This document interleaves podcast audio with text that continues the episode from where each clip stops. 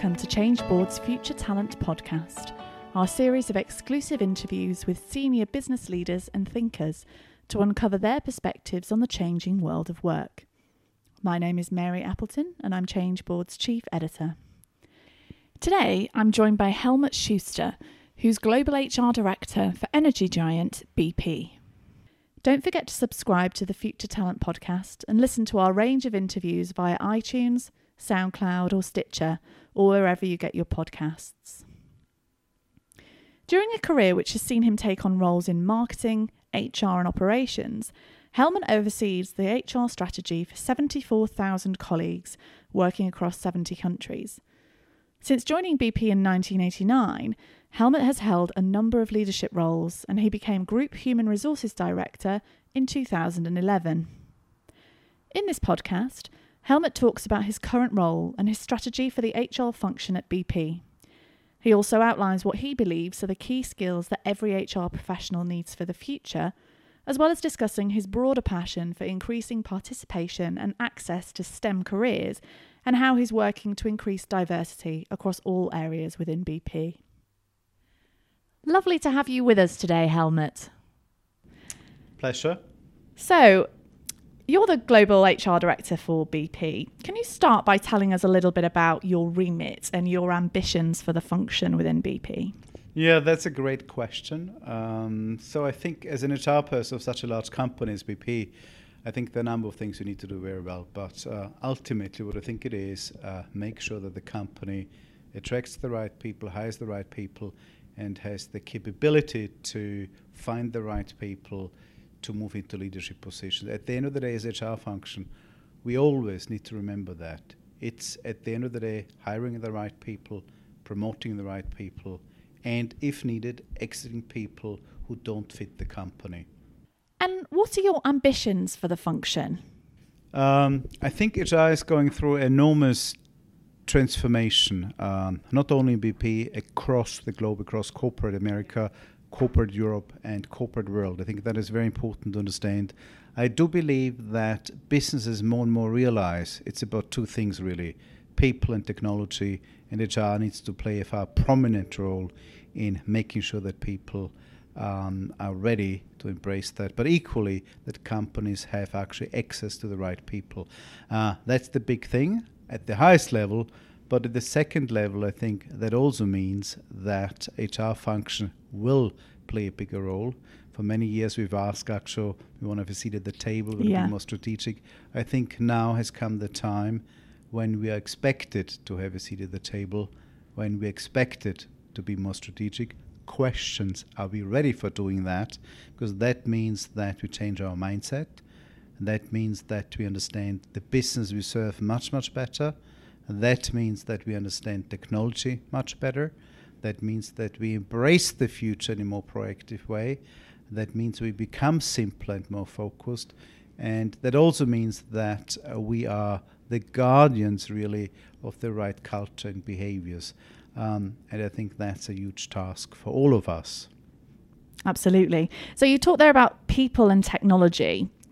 Can you talk about any initiatives that you're driving or introducing within BP that are kind of looking at people working alongside or with technology in a productive way? Yeah, we have started uh, some time ago um, a project called HR Modernization. Yeah. And uh, the thinking started a long time ago, but the idea was really is realizing that technology is advancing very quickly. Mm-hmm. Um, we also realized that HR functions across the globe uh, but in particular also in our industry, are probably not as modern as they should be, and that uh, the connection between humans and machine is not as it could be.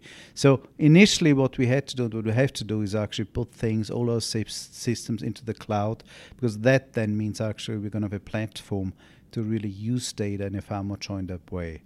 Now, the holy grail is really that um, we move transaction work from HR people into um, different sources of getting these things done. That might be service centers, but increasingly it's going to be robots, machines, artificial intelligence. I think one of the key things we need to do is actually turn uh, data points into information analysis and then really prepare for good decision making.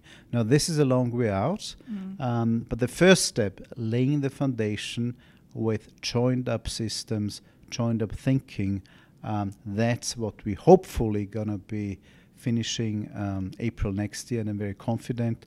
We just had an experience day with uh, key members of my team to give us a glimpse into the future, and it was actually much better than anticipated. Um, I think we understand it much better how we can really cut out work, simplify processes, be far more effective, be far more customer centric. I think that's a work word everyone should remember. Customer centricity is very important for HR people and the HR function as a whole. And do you think that it requires a different mindset to kind of get on board with that? You give me all the right words. Yes, mindset is far, far more important than ever. Um, and this is just my own observation. I think in HR we are normally uh, either very conservative yeah. or we very, very basically out of the box thinking mm-hmm. and create products nobody really needs. And sometimes we overcomplicate uh, getting things done in an effective way. And I think that's what really is so important as a mindset, as a function. I think we need to modernize and change our mindset. What does it actually mean? I think we need to firstly understand who our customer, who our clients. Mm-hmm. And I think that's not always, that's not always only the team leaders, I think it's the employees as well. I think too many HR functions identify themselves, serve the business, serve the team leader. I think a great HR function really understands how to basically listen to the employees, listen to the team leader, listen to the needs of the business, and then come up with wise decisions and wise um, uh, counsel to the business. I think that is very important. Creating win win situations is very, very important. I think the other thing in terms of mindset change is very important. We just need to embrace technology. I think this is so important.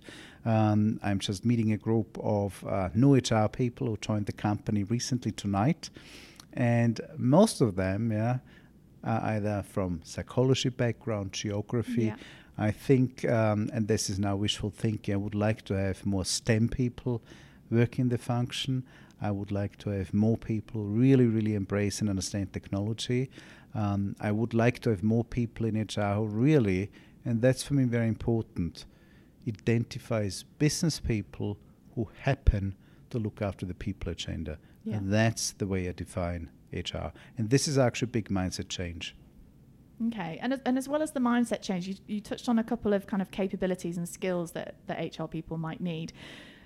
What do you think are kind of the key skills that HR people need to to keep pace with the change that's happening at the moment? Yeah, I think I think it's really important technology. You simply need to understand technology. If you cannot actually understand technology or it joins up, I think it's going to be very difficult to, to support the business in yeah. the right way. Um, I think the second thing, which is extremely important, understand numbers. I think um, today as an HR person, you need to do budget, you need to do numbers, you need to do planning, you need to understand how the company earns money, how your business earns money. Yeah. So important. You cannot survive without that. Um, and I think the third thing, and I pick out three, and this might be um, something you say, well, so what? I think it's empathy. I think we need to get back to the point where we have HR functions that really care for people, mm. can show empathy. Um, I think that's going to be more and more important as well. Um, because at the end of the day, um, companies will be more and more required to look after the workforce. Millennials, the next generation, they will have very different expectations yeah. of the employer. And I think we're just beginning to fully grasp how big this change is going to be. Mm-hmm. Okay. And you touched on it earlier. You would like to see more people from STEM backgrounds come into HR. I know you're very passionate about the right. STEM agenda. So I'd yeah. love to hear more about kind of some of the initiatives that you're rolling out within BP to reach more people and get them into STEM careers. Yeah, I, th- I think um, I recently had a conversation with our head of country, who's very passionate, Peter Mather, that's very passionate about STEM. Uh, and obviously, everyone in this company is very passionate about that. Yeah. Uh, um, I think we need to start very early. I think, firstly, we need to influence people about, uh, give them a very clear understanding what does it mean if a study STEM or if I don't study ch- STEM, mm. if I do something else, what does it mean for my career? Um, what can it do? I think too many people have not a very clear understanding. What does it mean to be an engineer? Yeah. What does it mean to be a trader? And I think we need to be far more education, which we started doing many, many years ago. We have many programs, outreach programs. We go to schools, we go to universities. Uh, but there are a couple of programs I really, really, really do like, and I want to share that. One is basically program is our EFS STEM Academy. Yeah. And this is really just recognizing that um, we need to encourage people early on to go for STEM careers. So we target the age group 15 to 7 before people have made up their mind what am I actually going to study. Um, and we also realize that global capability, global understanding is so important. So we combine the two and hosting um, uh, students at that age, 15 to 17, uh, put them through what we call STEM Academy, which is a BP uh, EFS initiative. And we allow people to be or go to places like Chicago, okay. like Egypt and Brazil, and we offer scholarships for them to do that very, very proud of that. Obviously, there are many other things we do, um, but I think this is one of the key items I'm very proud of. We obviously have many sponsorships. Um, uh, we have many corporations with universities. Um, we now have a very interesting uh, partnership with a company with a uh, social uh, enterprise called WhiteHat. Um, and they basically help us find people at the apprentice level yeah. um, to come in um, and just grow through the ranks of the company. Um, I think that is very important. Uh, we obviously do a lot of education, encourage female um, youngsters to to really understand uh, what it means, what does it offer to do a STEM career. We're very proud of that because we do believe, we do believe education early on is very important for people to make the right choices.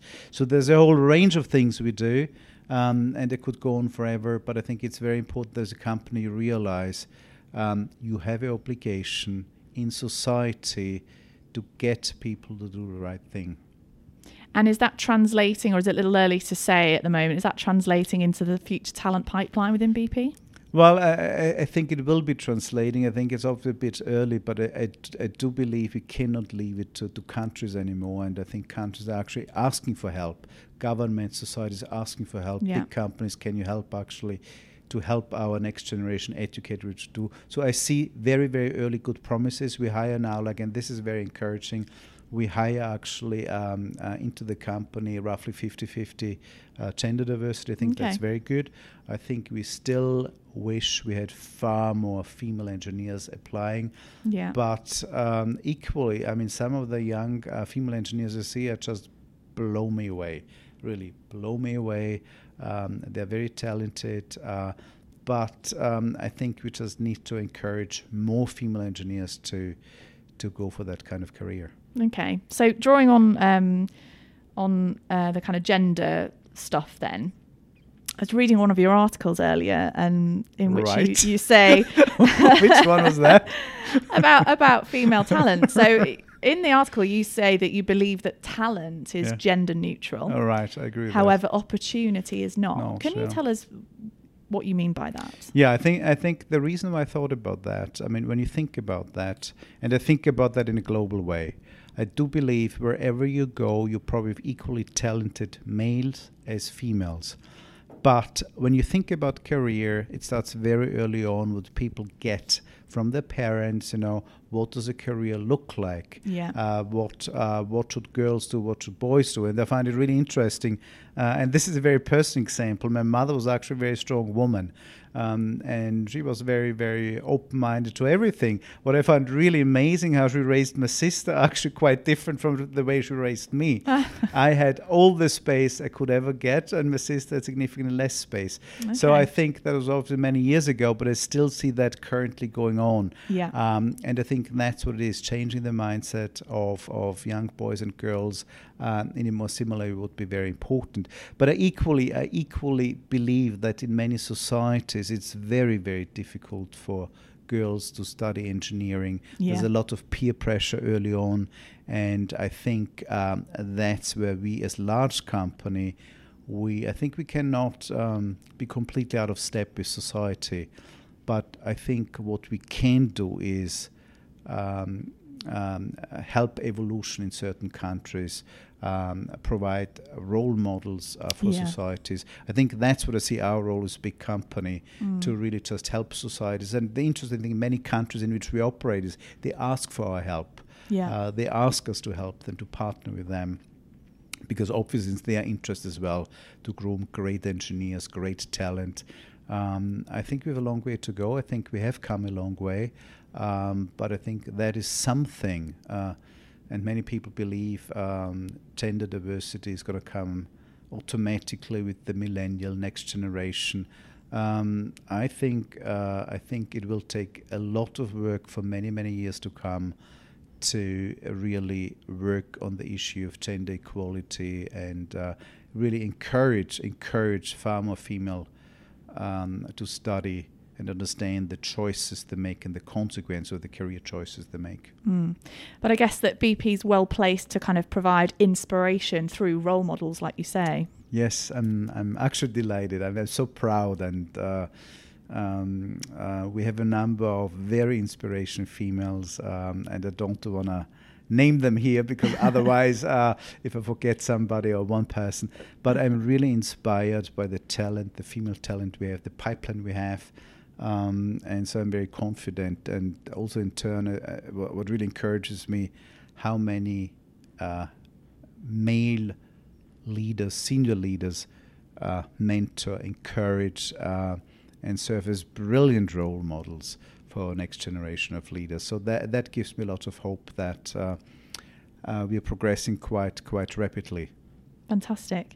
So you set a goal as BP, I believe, in 2011 to have women represent at least 25% of group leaders by 2020. Yes. So, what initiatives or things have you put in place to help support that ambition? Um, yeah, I mean, the basically started with ambition at the time. I think we didn't have such a clear plan in place. Uh, Mhm.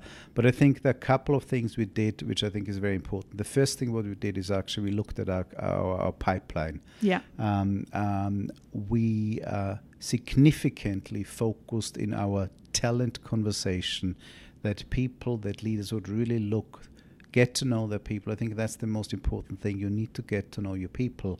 Uh, you need to have conversation. You need to have in dialogue. So our talent process, I think, are far better equipped now to identify female talent very early. But equally, with mentoring, with we believe sponsorship is really, really important. I think that's so important. Um, I think we have more and more, and we had that for a long time, an open door policy. Uh, and I think that is very important. Many of our leaders are very happy to have get to know you conversations, just informal dialogue, which I think is important to really just give people an example. It's not that terrible to be at that senior level in this company because my concern is that very many female leaders just self select out. Yeah. And uh, for many reasons, but in many, many times, these reasons are just not good reasons. It's just basically building an assumption. What does it take to be a senior leader in the company? What does it take to be an executive? And so, by having many of these informed conversations, get togethers, uh, this is getting better. We have a great, um, we call it Business Resource Group, it's called BP WIN, um, which was always led by the most inspiring female leaders. Uh, I think this get together, these networks, this singling out also like male sponsors, m- male supporters is very important. And so I think we've come a very, very long way on that uh, path. Fantastic. So, the ambition was 25% Yeah. by 2020. Yes. We're in 2018. Yes. Can you share where you're up to? Well, I think I think we're I think we're I'm, I'm I'm very confident that we're going to be um, at at um, 25% in in 2020. Yeah. I think current and it's difficult depending on the month and the fluctuation, Yeah. but I think we should be around right now as we talk probably at about 25, 22, 22.5%. Okay. Um, the nice thing is, I mean, the way I look at it is we have actually increased every year by a percent. So Yeah. if you continue on the current trajectory, we should be in a good place um, to have exactly that number in 2020. But I think the important thing about targets and goals is not to shy away to set goals, um, even if you believe it's aspirational or you Yeah. cannot fully Um, I think we set out, we had no idea at the time because I think when we set it out, I think we were at like 15% or so it was seemed to be this, this huge mountain. Um, and uh, so I'm not so much concerned whether we hit it in 20 or 21. Uh, but I've looking at the pipelines, I'm very confident that we will be where we said we want to be. And I think uh, BP, we are normally very cautious with targets because mm. we we really like to deliver what we said we wanted to deliver. Um, so I would be surprised if we don't hit it. Uh, but I think it was the right thing to do at the time. And with many conversations and many females said we don't want to have target. We said, well, it's not a quota. We really basically yeah, yeah. Um, we want to encourage people. We want to basically have a goalpost, and uh, so I think we're in a good place. But um, it was uh, a lot of work, and I think uh, I want to thank everyone in the company. It was basically female leaders who served as a role model, but also male leaders who really understood what we we're trying to do and helped us a lot. Yeah, so heading in the right direction. Yeah. And I'm interested to know so BP is obviously traditionally a male dominated industry, engineering heavy. Did you have any challenges in terms of getting men on board? with kind of um, inclusion of females? Well, actually, the, I mean, and it's difficult. I've been working with this company for a long time, and D&I has been around for such a long time. Yeah. Um, even when I started in the, in, in, in, in, in my career in the, in the early 90s, yeah. uh, uh, I think D&I was always something which was very important for the company. So, um, in, many ways, it was really a non-brainer. Most of our female executives, yes, of course. Um, but but uh, we we've had training around unconscious bias and uh, um, many awareness days. And the interesting thing is uh, that everyone has unconscious biases, and I'm also going to yeah. the conscious biases. Mm. And was sometimes meant in a very positive, supportive way can backfire. And that was actually the interesting thing about the journey, saying, okay, we thought that was a good thing to do, and then some of the guys realized maybe, well, that was not such a good thing to yeah. do.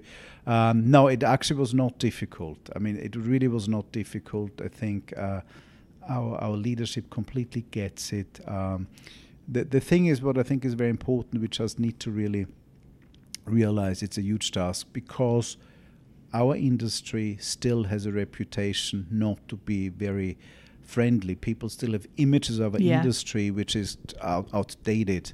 Um, uh, people think this have to spend all the time at a rig or if you're a female engineer. Yeah. Um, so I think people don't fully see all the jobs we offer for engineers and the way what people actually do on the job. I find it also interesting when I go to colleges or universities, even they study engineering, people have very little understanding what the job they're going to do is actually going to look like. Okay. Uh, and I think we need to do a, probably a bit more education how modern as an industry is, how much technology there is. If you want to join a tech company, you might also join us because there's so much technology deployed to do what we have to do. Mm. Okay. And so you mentioned kind of D&I's been around for a long time and we've talked a lot about gender. Are there any um, other areas of diversity that you're particularly looking at at the moment within BP? Yeah, I, I, think gender is one thing which which has been around for a long time. I think it's a very important. I still think it is one of our key priorities for next years. We have been looking at LGBT, obviously, but yeah. again, I think as a company, we're in a very good place now, depending on the geography we're in, uh, yeah. it's probably easier in the US and the UK. If you come to sure. the Middle East, it's probably a different conversation. But I still think we are doing a very good job in serving um, the LGBT community. It is a topic. And again, uh, when I think about and conversation about our senior leaders, our executives, I think um, they're just very supportive. And that's actually makes it easy for a HR person to work in that kind of context. Um, I think um, uh, global capability is very important. I think that's even more important. We operate in a global world. Yeah. We are operating very international. So getting the the mix of cultures right, of of countries right, I think is very important. Um, I think ethnicity is a very important issue, so we work on that. Again, that has been a priority for many, many years, mm. um, but um, it's always difficult to get it right. I think we, we talk a bit about second and third language with many employees. 55% of our employees, or more than that, are now outside the US, UK. We Yeah. used to be a very UK, US centric company just to create the awareness. Not everyone's first language is English, even America. We have many Chinese Americans, very Hispanic Americans. So there are many areas we're working on, um, but I believe we need to focus on certain areas um, and try to be inclusive because that's for me the answer really. Inclusion is the answer to good diversity at the end of the day.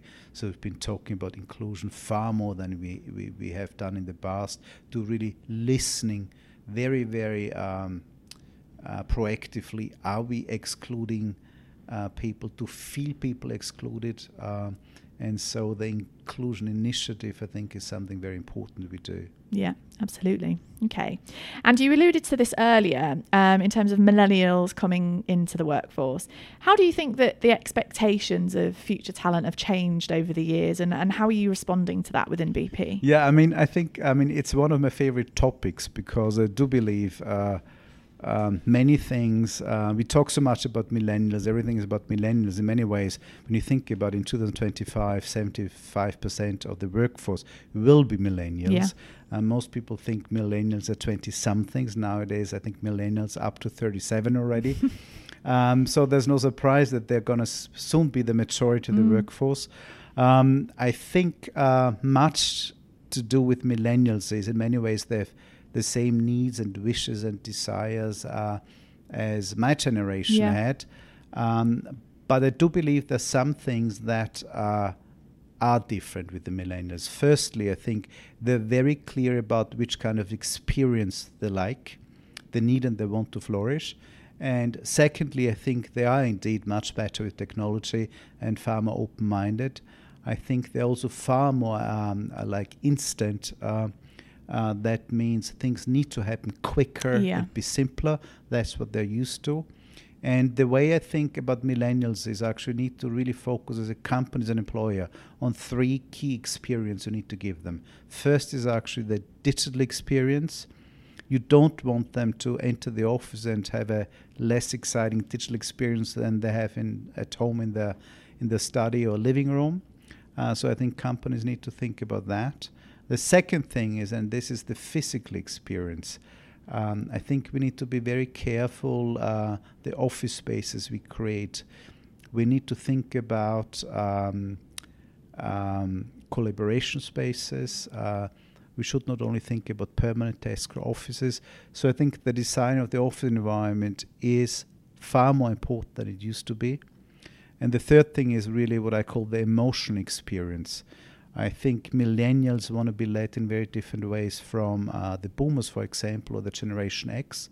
I think um, a very good relation, open, constructive dialogue with the boss is extremely important. And unless as a company, and I think that's very important, you can actually combine these three experience digital, physical, and emotional experience and create an interesting offer and include that in your employer brand, I think you're going to find it very, very hard to find the best. And I think this is what I've learned. And we do a number of things for millennials. We just uh, joined a number of years ago and sent a delegation to uh, an event called One Young World. It brings leaders together from all over the world, 1,500 inspiring conversations. And um, I thought by offering 25 spaces, uh, company sponsored, I was generous. I had no idea that I would have far more than 300 applications to go there. Uh, so uh, it shows me that the millennials are interested in learning, are interested in actually opening their horizon, are interested in ba- basically building global capability. Uh, and so, as a company's employer, I think you need to do many things to listen to this generation, to listen to the millennials, and then really adjust and adapt accordingly. You mentioned that millennials are expecting to be led in a different way. What do you think that means for leadership, and how can leaders adapt themselves to respond to that? Well, um, I think the firstly get to know them. I think the first advice to leader is if you have millennials working for you or even the next generation, make sure that you understand. They don't have this clear delineation between personal and private. They want to share.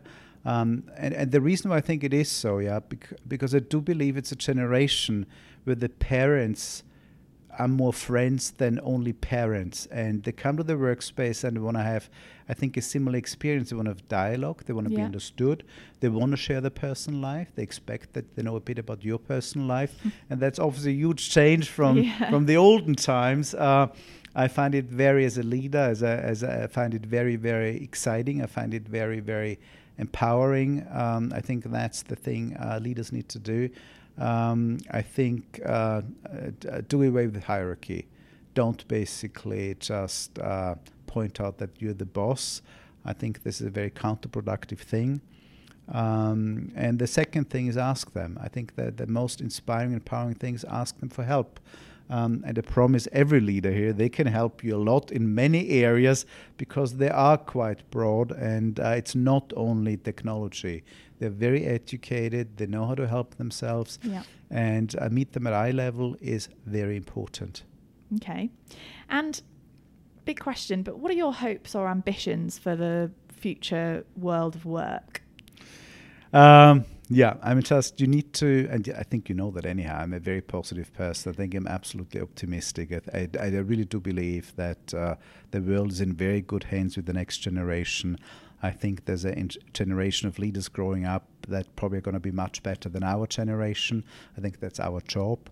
Um, but I think the big, big trends is technology will actually be a key trend that it's not going to go away. I think inclusion and diversity is going to be so important. I think we're going to have more and more multicultural team, and unless you're really globally uh, fluent, if you have cultural fluency, I think it's going to be very, very hard to be successful as a company. So this is a very, very big trend for me. Um, and I also do believe that, uh, and some people might not like that, the, the, the distinction between work and life is is decrease. Mm. So I think to figure that out, what does like it, agility mean at work? What does um, what does work-life balance mean? Uh, needs to be significantly seriously redefined. So I think these are the big three things which I see coming. Uh, I think it's exciting change the work, but I also believe that uh, more and more companies to think how do we create um, inspiring spaces for the workforce because when you think about why do Apple, why do all the big companies, tech companies, build these huge company, campuses, uh, they do it because they realize working from home is not the answer. Yeah. You need to build community. I think this is so important. You need to give people a space where they can think together, build together. I was recently at the head office of WeWork in New York. Mm. Was just completely different experience. Wonderful, invigorating. Yeah. And it's not only that only youngsters work, that there were quite a few mix of generation. Uh, I think that's a big thing as well, generation at work. Great spaces where different generations can be at work and benefit from each other. Because I do believe experience is the most overrated thing, but equally it's the most underrated thing. Yeah. It can mix actually youthful spirit with the experience. I think this world is in very good hands. Mm, great collaboration. Okay. And so, from a personal perspective, then, you're obviously really passionate about your career and job and, and what you do. Right. Um, how do you kind of keep motivated day to day? You know, how do you kind of um, get that work life balance? Yeah, I mean, I, I, I, do, I do believe you need to have interests outside work. Uh, I do have a whole range of interests, and I think you know some of my interests, but I can share that. Uh, Yeah. I have a cone like coffee shops. I love cooking. I love eating. Um, and it also like when you work for a very large corporation, just to see the reality of small business, small startup, where every penny really counts, where you are direct contact with clients, customers, where you have a very diverse workforce, which are maybe on eight, nine. Uh, um, uh, pounds an hour and uh, live off tips. And I think it gives you a really good grounding, and that really inspires me hugely because I learn many things for PP in that kind of. Uh, I obviously don't have any operation accountability, so I'm really a silent, silent partner. But I learn a lot from that. I think that's very important. Mm. I think you need to educate. I read many books and only have 10, uh, 10 books at the same time. Okay. Right now, I just bought something on blockchain because everyone talks about blockchain Yeah. and I have a very high level understanding, but I want to go a bit more detail. Um, so I try to, to, to read I think it's very important to meet uh, people from different walks of life, very inspirational. Um, I think that keeps me engaged, and at the end of the day, uh, this is for me the biggest thing. I try to only surround myself with inspiring people in my own team. Yeah. And I have to say, if any one of my team listens to that, I probably have the most inspiring group of people. They're very diverse. They're not always easy to manage, but uh, they really, really inspire me. So I'm very lucky. And I also have a boss who leaves me lots of space to do what I think is right. Yeah. I think that's also very important. And um, I really believe our company um, you know, has made great progress. I think uh, we do many exciting things now. Uh, there's a lot of change in the industry. There's a lot of change in the world, and it keeps Yeah. me motivated. And so, what's your favourite book?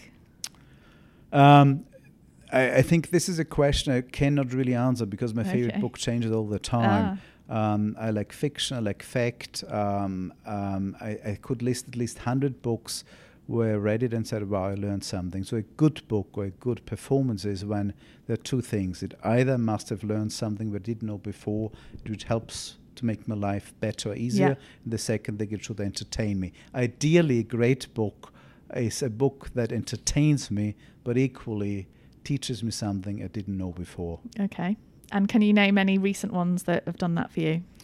Well, basically, a book I, I really like is now the blockchain. It's not easy to read, doesn't entertain me, but I learn a lot. Yeah, so th- this is actually a very good book. Um, I, I, I do I do like to to reread and recently rediscovered the book, and that's probably in many ways on a business book. Uh, it's called From Good to Great.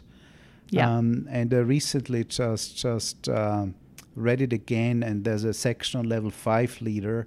And I still believe, I still believe this book is probably one of the best books on leadership, and that must have been written 20 years ago. But I still believe whenever I quote something, I go back to the book because it talks about things like humility, uh, Mhm. intrinsic motivation, and I could not actually agree more with anything that is said in the model around level five leadership.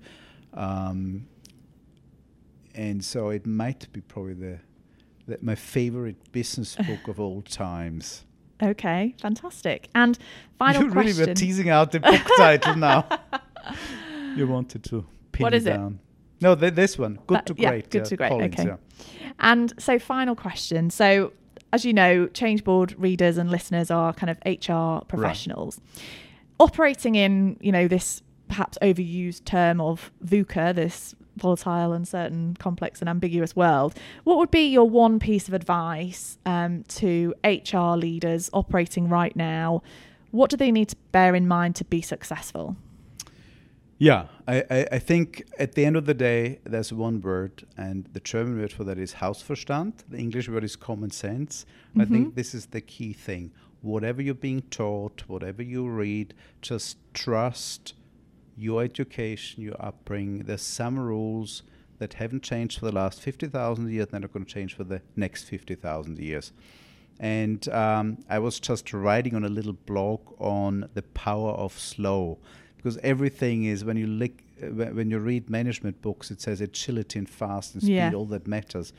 I mean, I think what really matters, and that's my advice to HR people, understand when you have to act quickly, but also understand and make wise choices when you need to take your time, when you need to slow down, to really take time to think and come to wise decisions. At the end of the t- day, this is the most important things. Sustainable, wise decision.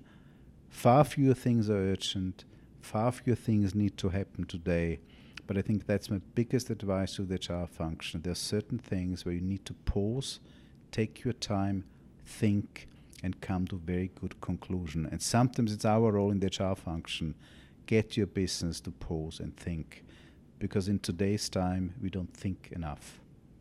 Fantastic. Thank you so much. Thank you for listening to this Changeboard Future Talent podcast. Don't forget to subscribe and leave us a comment and a rating. You can also follow Helmut on LinkedIn, where he regularly publishes articles and opinion pieces. Just search Helmut Schuster. We look forward to bringing you another Future Talent podcast very soon.